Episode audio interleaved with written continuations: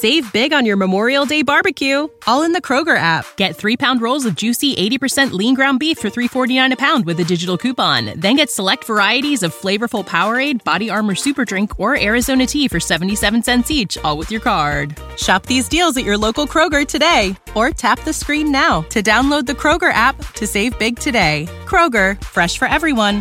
Prices and product availability subject to change. Restrictions apply. See site for details.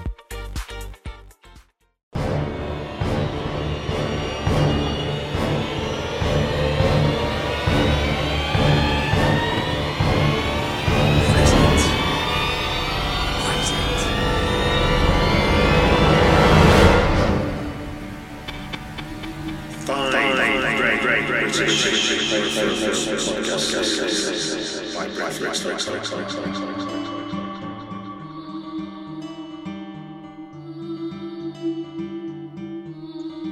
to another Britflicks.com podcast. And today we're doing five great British horror films with Nick Savvides. Yes, correct. And do you know, I don't even. We've been. Dear listener, we've been talking for 45 minutes, and that's the first time I've had said his surname, and I should have asked before we started, but I got, I got it right. I can't believe it. Welcome to the show, Nick. Thank you, thank you. You were like the first British person to get my surname right first time off the bat. it's, British people rarely get it right first time, so Well, uh, this uh, yesterday I interviewed a guy called Keith English, which is probably the easiest name I've had to pronounce in a long time. Because I do forget, uh, no matter how many times I do this podcast, it's the one thing I forget is to just check with the pronunciation on names. So I'm glad I got it right. Now we're doing five great British horror films, and but before that, uh, let's introduce you. You're a screenwriter, yeah? I am. Yes. And is is horror your bag, or is horror just what you've been doing of late?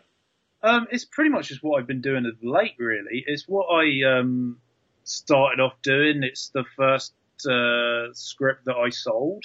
hmm Um, and I didn't have an affinity for horror um, when I was growing up. Um, but over the past few years, I've kind of been drawn to it. Um, um, I read a lot of sci-fi, but yeah, at the minute, everything I seem to be writing is a little bit horror. Well, welcome to the club. Um, now that film you sold is called Family Blood, and is now on. Is has just recently got, I've been added to the uh, the Netflix uh, catalogue. Do you want to give us a brief synopsis to what Family Blood is before we get on to the five great horror films? Yeah, sure. Uh, Family Blood is a uh, horror. It's uh, about a uh, a recently divorced um, a mother of two uh, Mhm. called Ellen. Um, she's moved to a city um, with her two kids, um, looking to start afresh. Um, she's um, a former drug addict, um, and she goes to these meetings. Um, and then one day um, she meets this supposedly charming, charming guy, who in fact turns out to be a uh, a vampire, and he turns her into a vampire. And um, it's really about how she and her fam and her two kids then have to live in that situation, how they have to adjust to um, the, their mother's new situation. Brilliant, brilliant. Well, look, well, uh, dear It's very- listener- And it, and for, for gory fans, it gets very gory towards the end. So anyone who likes, anyone who likes a bit of gore, because it's a vampire film, you need some gore. Excellent, excellent. Well, look, um, we will. Uh, Nick and I spoke before we started. We're gonna we're gonna do a separate podcast another time talking about the writing of that script. So I look forward to doing that at a later date. But for now, we're going to do five great British horror films. And just before we start, Nick, I'll just explain the rules for anyone new hearing this. It is five films, and we get five minutes per film. And uh, when the dulcet tones of the Edgar Broughton Band sing out demon out that's the signal that five minutes has ran. We will um, we will stop at that point. I mean I'm, I'll, I'll allow nick to obviously finish a sentence or two. But ostensibly it's just so we make sure we get a good five minutes on each film. Um, i'll do them in date order as i, as I understand their um, their their release dates. Um, basically imdb's years is what i'm going off so um, are you ready to go nick Oh, I'm ready. Okay, okay. So we're going to start 1958 with uh, Horror of Dracula. Do you want to tell us what, what the appeal is of that Terence Fisher directed movie? Oh, for, for me, this is the quintessential Dracula movie. Okay. It's Christopher Lee, um, uh, Peter Cushing as Van Helsing. It's it's really atmospheric. It's action packed. It's it's the it's the best it's the best of the it's one of the best Hammer horror films in my opinion. Definitely the best Hammer monster movies. hmm It it's just got this really gothic atmosphere. Um, it's I, I I think it's just one of the most iconic uh, vampire movies ever made. Really. Um, I think Christopher Lee is better than ever, even though he only says, and he has like a few lines in that movie. He doesn't speak that much. He has like a few lines in the first act, and then I think throughout the rest of the film he doesn't speak, which I find hilarious because he's like called Dracula.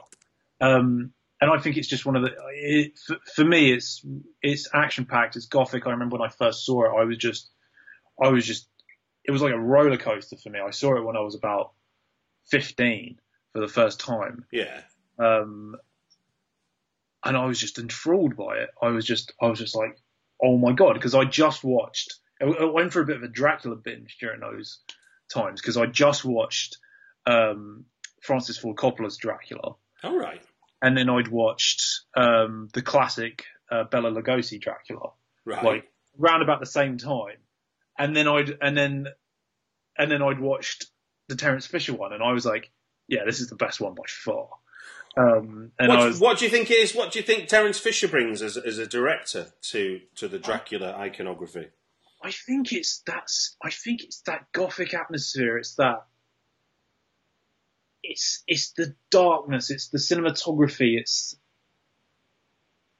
I don't, it's it's some it's really classic horror. It's not like because Terence Fisher never was big on like jump scares. It's it's the sense of of thrills of spills. It's you know there was a there was a dare I say, there was a bit of a sexiness to it as well because you know Christopher Lee, you know back then he was a it's kind of an alluring Dracula with the cape and Well, there's, there's, there's, there's always an inherent sexuality to uh, to a vampire, I think.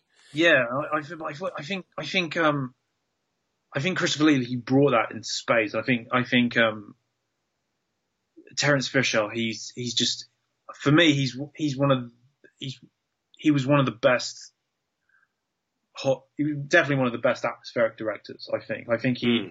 I think there would be no Hammer without Terence Fisher Wow. um, just just just because of just because of the films that I saw, and I think that just I think just what he brought to the mythos of because it's it's so iconic that film for me. And this is the film with the zodiac wheel in the final scene, isn't it? Is that right? I think so, yeah, I think it is. Um, I say that, but I recently rewatched again The Devil Rides Out, and I know there's a There's definitely something in that, yeah, for sure. there's, definitely some there's definitely some stuff and there's definitely some wheels and satanic stuff in there. But I think so. I, I remember I, I remember the final confrontation between Van Helsing and Dracula Hmm. In the movie was just so action packed and it was like a proper you you could feel the danger Hmm. and you could feel the tensions like who's going to win this and you know you see like they're just chasing each other and and, and Peter Cushing's like running around like a full on action hero. Um, leaping off tables and he leaps off the table and he yanks down the curtain that would like that for the daylight to shine through and it burns Dracula to like death and it's for me it was like so thrilling it was like a it it it kind of that film kind of solidified my love for vampires a little bit And, it, Um, was- and it was, it was, you know, I mean, it was written by um, what's he called, um, J- Jimmy Sangster, but it, but it was based on the novel, wasn't it? It was based on Bram Stoker's novel. yeah very I think very loosely based it's a it's a very very loose adaptation, I think. But um, yeah, um, Jimmy Sangster, who's who's uh, the screen for me another screenwriter who I think he was just he, he, was like a you know one of the key figures of horror cinema who doesn't get enough kudos in my opinion. Um, but you know that for me that's that script was like tight, it was lean, it, it got to the bare bones of the story, and it was yeah, I just it was it's just one of those films I just I love. I love so much. I just love I just love that. And there goes Edgar Broughton. So, uh, after uh, after the, the the horror of Dracula, we're going to jump to 1961 and another iconic um, horror horror monster, The Curse of the Werewolf. Yeah, Again, Terence Fisher. Terence Fisher again. Yeah, I know. Oliver Reed. Um, I say this at the minute because um, I am actually. I was actually writing a I was actually writing a werewolf movie, Oh yeah. And um, this was a huge influence on my writing of it. In, Um, what, in what sense? the primarily the beginning, like because it's su- it's such a drawn out first act Right. Um, because it's, it's, it, it takes, it, I think it's like 40 minutes or something before Oliver Reed actually shows up. And Oliver Reed is the Wolfman, essentially. Mhm. Um, and this really dark opening of, um, the, uh, of this, of this hermit homeless guy gets thrown in prison and then the maid, and then he rapes a maid in, in his cell and she gives birth to Oliver Reed. It's pretty, it's so dark Yeah, yeah, yeah. really dark and a twisted film. And the where the like the werewolf affliction isn't caused by to Oliver Reed. It isn't caused by a bite. It isn't caused by um, any any sort of any any of the classical tropes you'd you'd normally associate with a werewolf. hmm He becomes a werewolf because of the curse of the essentially the, what happened to his mother. Essentially, the nature of his birth Yeah. so violent and so horrifying that it kind of it comes out at an adult stage when when he when he's older and he and he starts having feelings and he's he can't control that animal desire in him anymore. But what really struck me about this film hmm really influenced my werewolf story was um, there's there's a whole sequence where Oliver Reed's character as a child um, begins having these essentially night terrors. Um, he begins experience he, he he begins like lashing out. He begins growing. He already begins growing fur. Um, it's like a child, and he's turning into something, and his adoptive parents don't know what's happening to him and they're so confused. And they put bars on the windows, and they're they're horrified, and they and they're they're actually lost for words. They're just like, I don't know what to do. We don't know what to do with our kid. Something is happening to this boy, and we can't help him. Um, and for me, that was very powerful. Um, as just as a concept, Mm. as you know, like uh, parents who seeing a child suffering or something's happening to a child who they love and they don't understand why it's happening to them. Um, they don't understand what's happening. They don't understand what's happening to the child, and it's the sense of I can't help uh, this child. I can't help the person I love. Um, and and that's and for me that's al- that's always been such a prevalent thing in in in the werewolf mythos because What, what do you think? What do you think the werewolf's doing in this story? You know the idea of obviously the mother giving birth to the cursed child that will be a werewolf come of age and stuff. But what do you think it's saying about man? I think it's I think I think this one particularly Yeah. um, for me, it was about how how you know the legacy the legacy of violence. Yeah. I think, um, and how you know how it can it can filter down through the years. How you know for me that was about and how it can af- affect us going forward. Like the past, the violence of the past can consume and curse us, and and um, if if we don't confront it, if it's if you know if we hide it and we bury it, if Mm. we if we repress it um, to the point it's just going to explode in this in this horrible moment, which I think which is what it does in the Curse of the Werewolf, because you know they for the longest time Oliver Reed he represses the thing that's inside him, Mm. and he's always repressing it and repressing it until it just explodes in this and as it manifests itself as this hairy werewolf and it comes out and he and it terrorizes the town he kills a lot of people and um so I think for me that's that's what you know I think that's at the core of a lot of werewolf stories Yeah, because it's because it is it is it is like Frankenstein. I guess he is very much the victim of the circumstance, as opposed to as opposed to he wants to kill people. It's it's the uncontrollable desire, you know, animalistic desire which makes him kill, not the Yeah. human sentient. I can control this. Yeah, and that's, and that's what I love. And there's a very powerful scene like near towards the end of the film where he's Mm. already checked and they suspect that Oliver Reed is the werewolf. Oh well, we'll have that thought. Yeah. Thank you for. Uh, we'll, we'll be coming back to um, to werewolves pretty soon, but for now, I'll just can I I'll just finish this point yeah, go on. about that. Like like there's a, a very powerful scene in it where he's just turned and, and Oliver Reed is saying he actually says I think at one point you should kill me. Oh really? Yeah, which I think I, I can't remember if that was the scene, but it felt it felt like he was begging the people to kill him, um, because he didn't want to hurt anyone else. And for me, that was that was it was very powerful. Yeah, tra- tragedy, tragedy and horror go well, don't they? Yeah. And, and once again, Terence Fisher, who I think is a genius. Yeah, yeah, yeah. Which is kind of interesting because uh, when we originally uh, discussed doing this, you, you, you mentioned about having a double Neil Marshall, and you've ended up with a double Terence Fisher. I ended up with a double nil. Yeah, Well, look, let's jump to um, a very different movie, The Haunting, Robert Wise, 1963.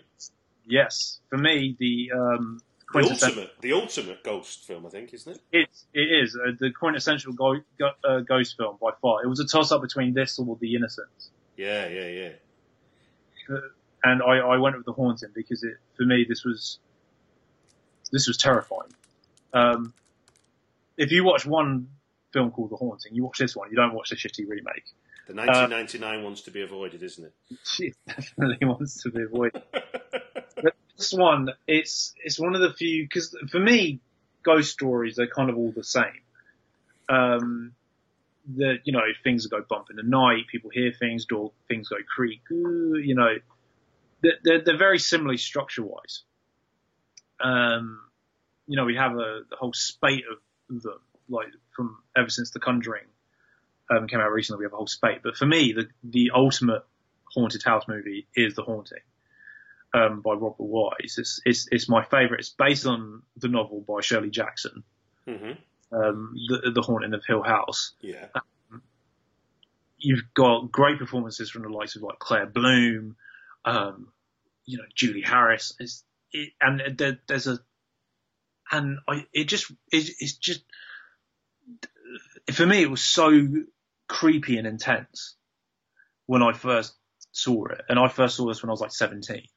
It really captures, doesn't it, that notion? Because I remember somebody once saying, if you want to test whether a film was scary or not, is switch all your lights off after you've watched the film and then walk through your house. Yeah, And obviously, The Haunting is the manifestation of you, you and your, you, the, your, your imagination in the dark are going to get you in more trouble than anything else. And obviously, add in the element of the supernatural, and boy, you're in trouble. yeah, and it, it's thing because it's not, you watch it now. There's, there's not many jump scares in it. Mm. Like, ooh, jump scare. But when a horror film succeeds, I think, like like this one, for a horror for a horror film like A Haunted to succeed, as you said, you, you know, it is that feeling of you have to have that sense of dread buried inside you. Hmm. And I think The Haunted really, it really got under my skin um, the first time I saw it because there, there was a sequence in it where the doors are banging. I think, and the two and the two women they're in bed together and they're screaming and they're like freaking out and and the and you just hear this banging on the doors. And for me, that was very powerful. It just it it it was just and it blew my mind because until that point, um, the only other Robert Wise films I had seen, directing wise, were um, The Sound of Music and West, and West Side Story. they were literally the only two films I had seen at that point that, that Robert Wise had directed or co-directed. Wow. Yeah, never, God, you know, my mind, got, I'd not thought of that. yeah. So there was like, because my sister, she loved the sound of music, and I hated it. I hated it so much. I think because my sister watched it religiously. Um, so he was only, and I know, oh, Robert Wise, oh, I'll avoid his films. And then, yeah, he did The Haunted, which is now one of my favourites, which is crazy. Hmm. But it was, I think it's so, it's such a well constructed film. It's not a film like, I think too many films today, especially mainstream horror films, they rely too much on the jump scare Hmm. the jump and today the tension comes from not you being tense and scared because of the narrative it's you waiting for the jump scare Yeah, like walking around a dark, dark corridor and waiting for someone to Yeah. jump out. It's like you're you're tense because when's the jump scare coming? I, I think I can't remember what critics said, but they described it as like cattle prod cinemas. I think it was like Nigel Floyd or Kermode. Mm. Um, and they said it's basically, oh, you get, it's just the audience waiting to be prodded and they're prodded. And they're like, ooh, and they jump. It's like, and Well, it, it, it's yeah. that. Yeah, whereas whereas the haunting is is an unsettling film, isn't it? Yeah, and I, and that's what it. And I, for me, they're the best type of horror films. The films that were like, and this one, like, it was the first like ghost story that I'd seen that really unsettled me. Um, it it it was a few years before I saw The Innocents, um, but this was the first one that I saw that I was like really got under my skin for some reason, and I don't know what it is. It's it was it was so chilling, and I think once again it's the it's the sense of atmosphere, it's the the the use of the camera, the way it flowed, and the music, and and the performances as well. I think are really like all those actors in there. They just sold it for me. Um, they really sold it, and I think that helps in a lot of these type of films. Um, if you get good actors who can sell it, Go on, finish that thought. If you can get good actors who can sell it, what? if, if you get good actors, you can sell that type of material like really well, and it just makes it even more unsettling. Like, just get really, really solid performances from the cast, and I think it really helps in the haunting.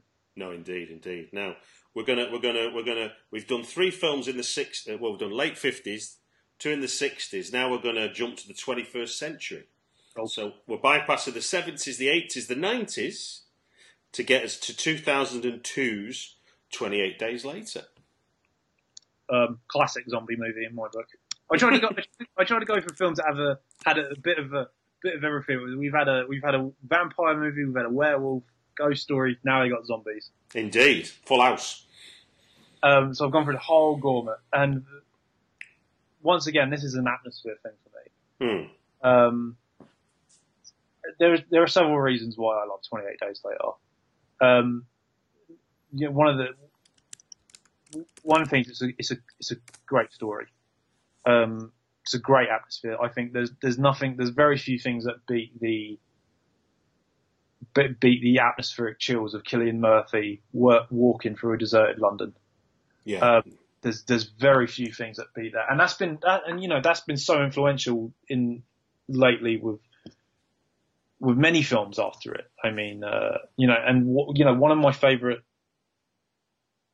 you know, one of my favorite stories um, was by Richard Matheson called I Am Legend. hmm Um, and the sense of isolation he captures in that book, I think he captures. I think you know you can tell there's an influence here on this film, in which just the the, the you know the way it echoes and the eerie sense of the eerie atmosphere that Danny Boyle captures of you know Cillian Murphy going through London in in in the hospital scrubs. It's it's chilling.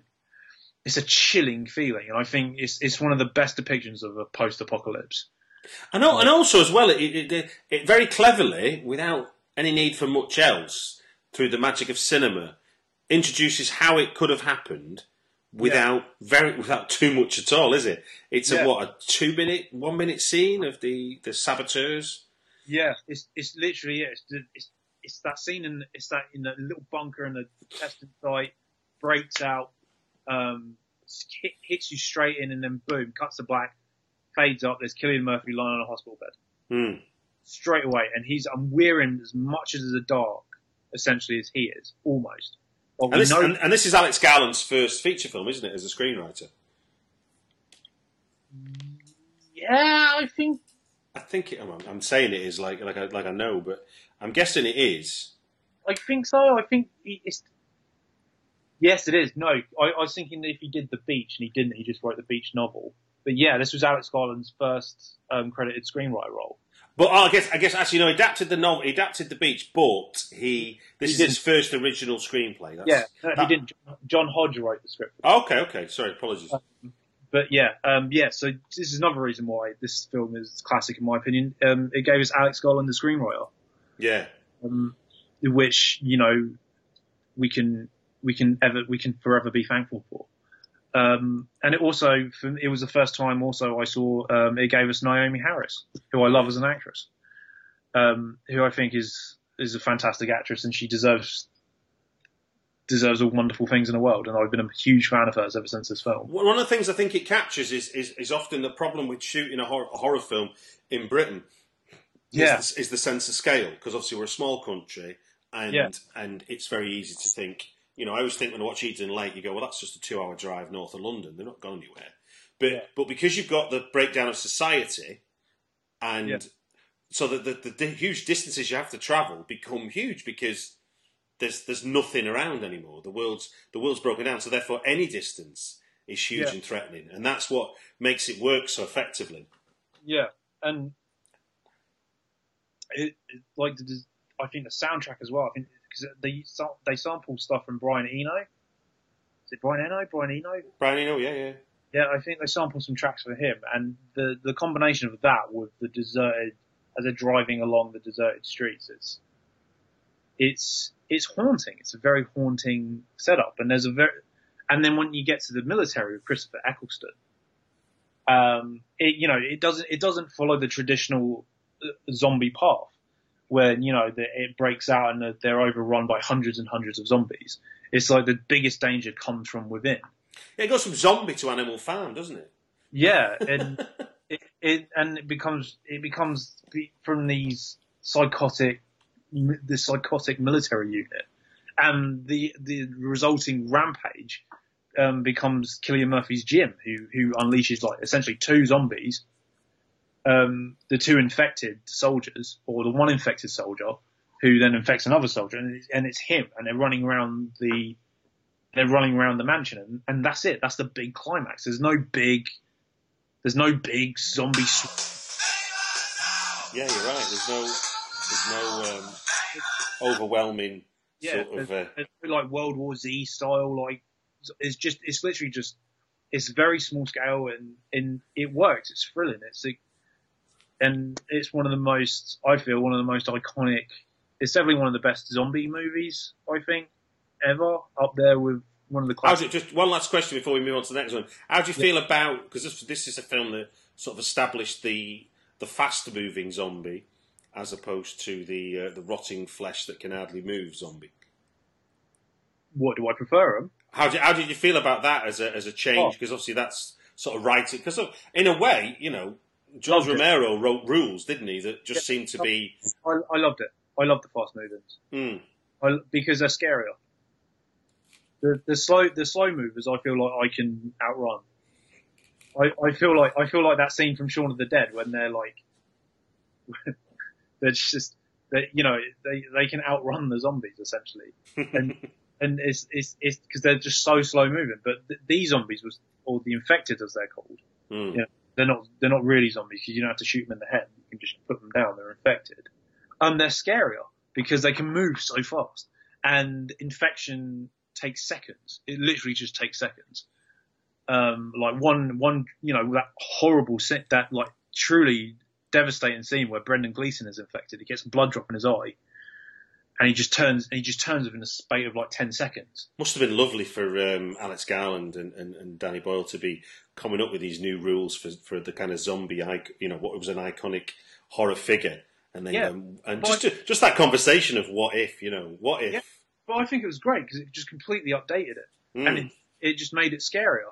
And and for me, it just I, I love fast move. I, I prefer the fast movers to the because as I there's a sense of danger to it. There's you know the the slow movers. It's just like no, okay, I can I can easily outrun you. I, I, I, I have time to like go find a weapon and then come back and then have a drink of water and then and then beat a zombie to death with it. But when there's like fast moving and they can overwhelm and swarm and they're snarling and great, that's terrifying to me because then I feel like I can't outrun you. Um, because I'm asthmatic, so the fact. So the fact I'm pretty that- sure you being asthmatic asthmatic's not putting you at that much of a disadvantage to me. Uh, I think we'd both be we both be fucked if it was uh, if the if the raging zombies come. But let's we're going to stay in 2002. Obviously, a good year for you in terms of horror, and we're going to go back to and and this again. This is I guess a modern retelling uh, and a very different representation of the werewolf compared to uh, the Curse of the Werewolf with uh, 2002's Dog Soldiers. Yeah. What what is it appeals about that for you? The the Neil, Neil Marshall's debut feature, Neil Marshall's debut feature. I was 15 when I saw this at the cinema, right? and I saw it with my dad. And my dad hates horror films. He hates them. He like he's not a fan of horror films at all. But I I dragged him along to see this one, and he loved it. Really? He loved it. He absolutely loved it. Um, so it's kind of special in my heart for that reason. Because it's like one of the only horror films that he likes. He likes this one and, and the Kevin Bacon film Tremors. That's it. Um, in terms of horror.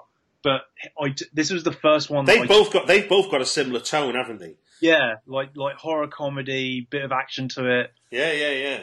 he really he really liked this one. And my dad's you know my dad um, used to live in Manchester, Mhm. so I think a lot of the a lot of the humour because there's a lot of you know the the North like Kevin McKidd and and um the the the character who's from Newcastle. I can't remember his name. He's always going on about he wants to see the England game. Mm. Um, um, and the and the sense of humour that comes from those characters, um, I think he, he laughed a lot at. Um, so so it's special. It's special for that reason. Um, because it's one of the few horror films that my I took my dad to, that I dragged my dad to see, and he quite loved it. Um, and on and on my on my note, it was for me. This is one of those films that was just a fun ride. It was just so fun, um, and it's a classic siege film. Squaddies versus, you know, Squaddies versus giant werewolves. But what's great is it's a, even though it's a low budget film, what it did so smartly is that they went the, you know, they went the Jaws route. It's like you didn't, you don't see much of the werewolves themselves. Mm.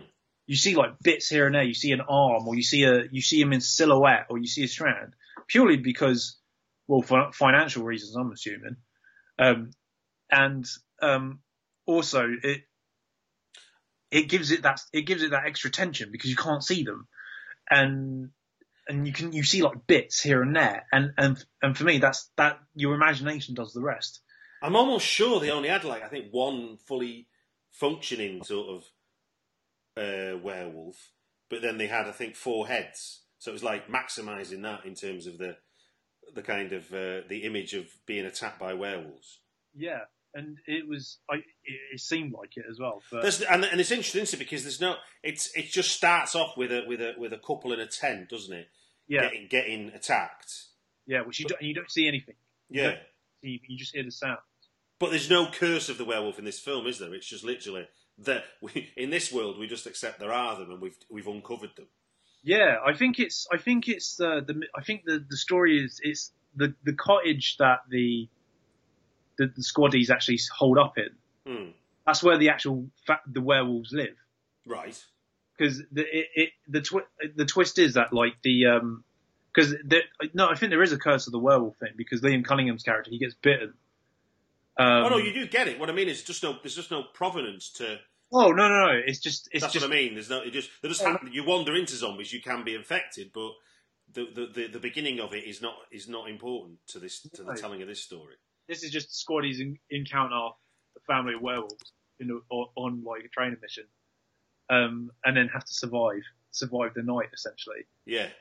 and it's and you know it's a it's a fun movie. But I think what makes this work um, as well is just that I think it's a really smart script. Um, I think the performances are great. I think it's got a great sense of humour, um, and it and it's got characters that you care about, and you, you genuinely care about those characters, and you genuinely want them to survive, and and get through it. And Before, before you chose this, by the way, I had never, I'd, I'd missed completely. Sean Pertwee's character, do you know what he's called? uh, what- Ha- Harry G. Wells, H.G. Wells.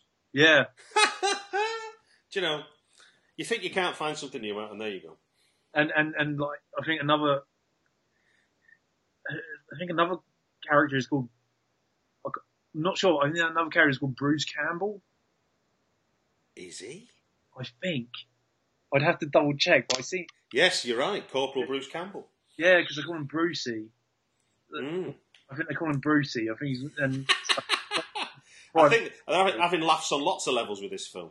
yeah, Um, but I, I, I think it's, I think there's a, there's just a lot of laughs. I think it's got, I think Liam Cunningham is, Go on, finish Yeah. that thought. I think Liam Cunningham is really great as the villain in that, and I yeah, it's just got a great sense of humour, and it's got, it's just got great characters that you love, and which it just makes us, and action works well. It's just fun. It's just really fun, and Neil Marshall just, just has just got better, in my opinion.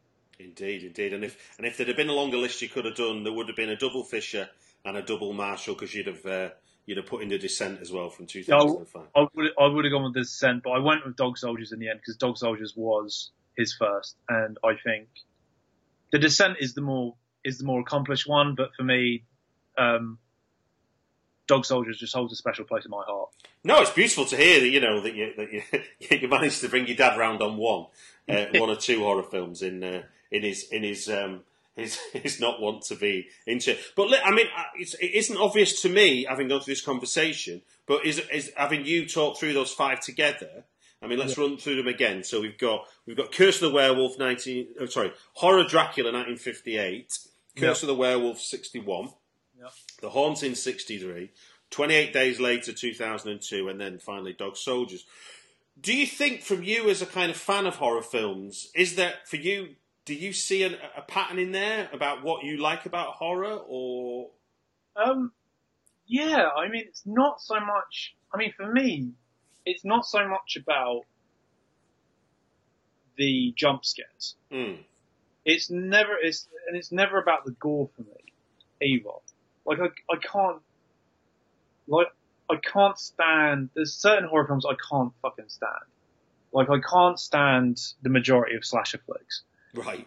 Um because they they turn out to be more about there's only like a few slasher flicks like I, I, I really like like you know the original Halloween um or the original Nightmare on Elm Street or this you know the Scream original Scream that's that's really about it um because the rest is like I can't, I can't stand any of the Friday the 13th movies um and the and the reason is because those type of films they care more about the killer than they do the victims Yeah.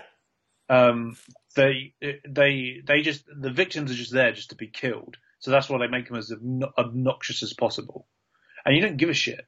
And for me, that's that that's horror. That's like that's that's that's completely wrong approach in my opinion.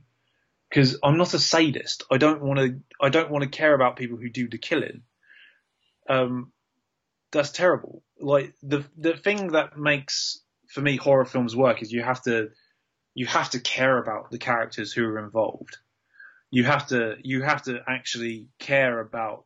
I mean, because that's where for me a lot of the fear comes from. It's caring about, um, you know, you know, like with Dog Soldiers and um, Twenty Eight Days Later. I I cared about those characters. Yeah, it's, our- it's our it's our empathy for the character is our vehicle into the story, isn't it? Because Yeah.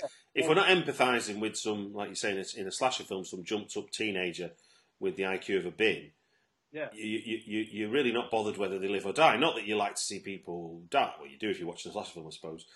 Um, but um, but as far it's it's a mistake, I think, for horror filmmakers to presume that doing horror things is what's going to make their film enjoyable. Whereas, as you're saying, what makes a film enjoyable is my ability to be following the story through which whoever the main character or characters tend to be. And then on top of that, if you then make it a horror film, then I'm scared because I like the characters not to be scared. Yeah. And the, therefore- the horror has to enhance the story and the characters themselves. It Yeah. can't- The, the characters in the story can't just be background. They have to they have to be full front and center. Um, and and for me, that's that's what a lot of these the films that I picked. That's what a lot of them do. I feel No, no, yeah, you're right. No, you, you, you Oh. like Dog Soldiers. They put they like Neil Marshall. He puts the squaddies first. Twenty eight days later, they put the they put Cillian Murphy and they put Naomie Harris first. So like when Brendan Gleeson dies, you feel it. You feel that death. mm, um, Curse of the Werewolf, you feel that tragedy of Oliver Reed's character as he goes through this horrific thing and the helplessness of this, the people around him who can't help him. Um, for me, that's insanely powerful. Um, and and uh, the haunting. It's like you you fear what's happening and you fear the plight of those characters, what's going on with them. Um, and and you know Dracula is what you know Dracula as well. You like you're you're fascinated by Dracula and and you want Van Helsing to succeed and and you know for me that's that's the they're the best kind of horror films when horror does that and then you know when horror does the extra thing of you know actually being about something Yeah. Um, as a problem. I think a lot of up and I think a lot of filmmakers, um, especially amateur filmmakers, um, they don't really respect the genre. They think horror is like a quick way to, basically a, a quick way to make a buck, really, or a quick way to get noticed, and and then they don't respect. They don't respect the genre. They think, yeah, we can make a cheapy horror film and just, you know, m- make some bang for your buck. But then it's like, It's well, just a cheap film, then, isn't it? It's not a cheap. It's just a cheap film. yeah, that's not about anything. But with, or you get like, or you get certain filmmakers who just think, yeah, I can throw a shit ton of gore in there, um, and, and mutilations, and yeah, that'll be enough. And it's and it's like, no, it's not. It's the the best horror films, like those films, films like, um, you know, Get Out and other films, you know, The Fly, Cronenberg's The Fly. They they they they're about something, but they also make you fascinated by what these characters are going through. Indeed.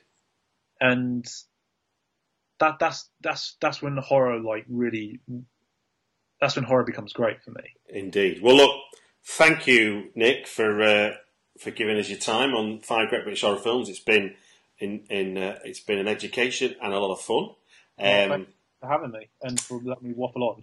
no, no, it's great. I love it's. There's nothing I like better than passion and enthusiasm for things that we love, and uh, I think anyone listening will will clearly get that from you talking. And you you I remind people you're the screenwriter of Family Blood, and that's available on Netflix in I'm guessing UK and USA, isn't it? It's available globally. Brilliant. Well, look, congratulations on the film, and Thank you. again, thank you very much for giving us your time on the podcast. Thank you very much.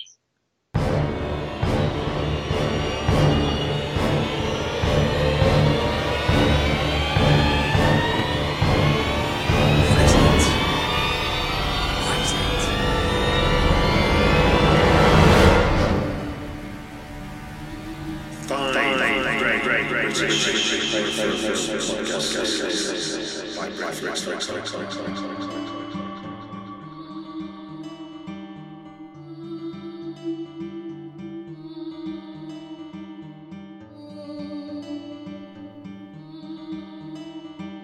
Britflicks podcast is provided absolutely free.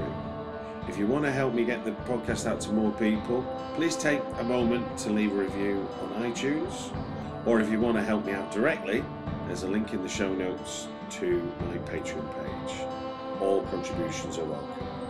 And the music is by Chris Read of thecomposers.tv.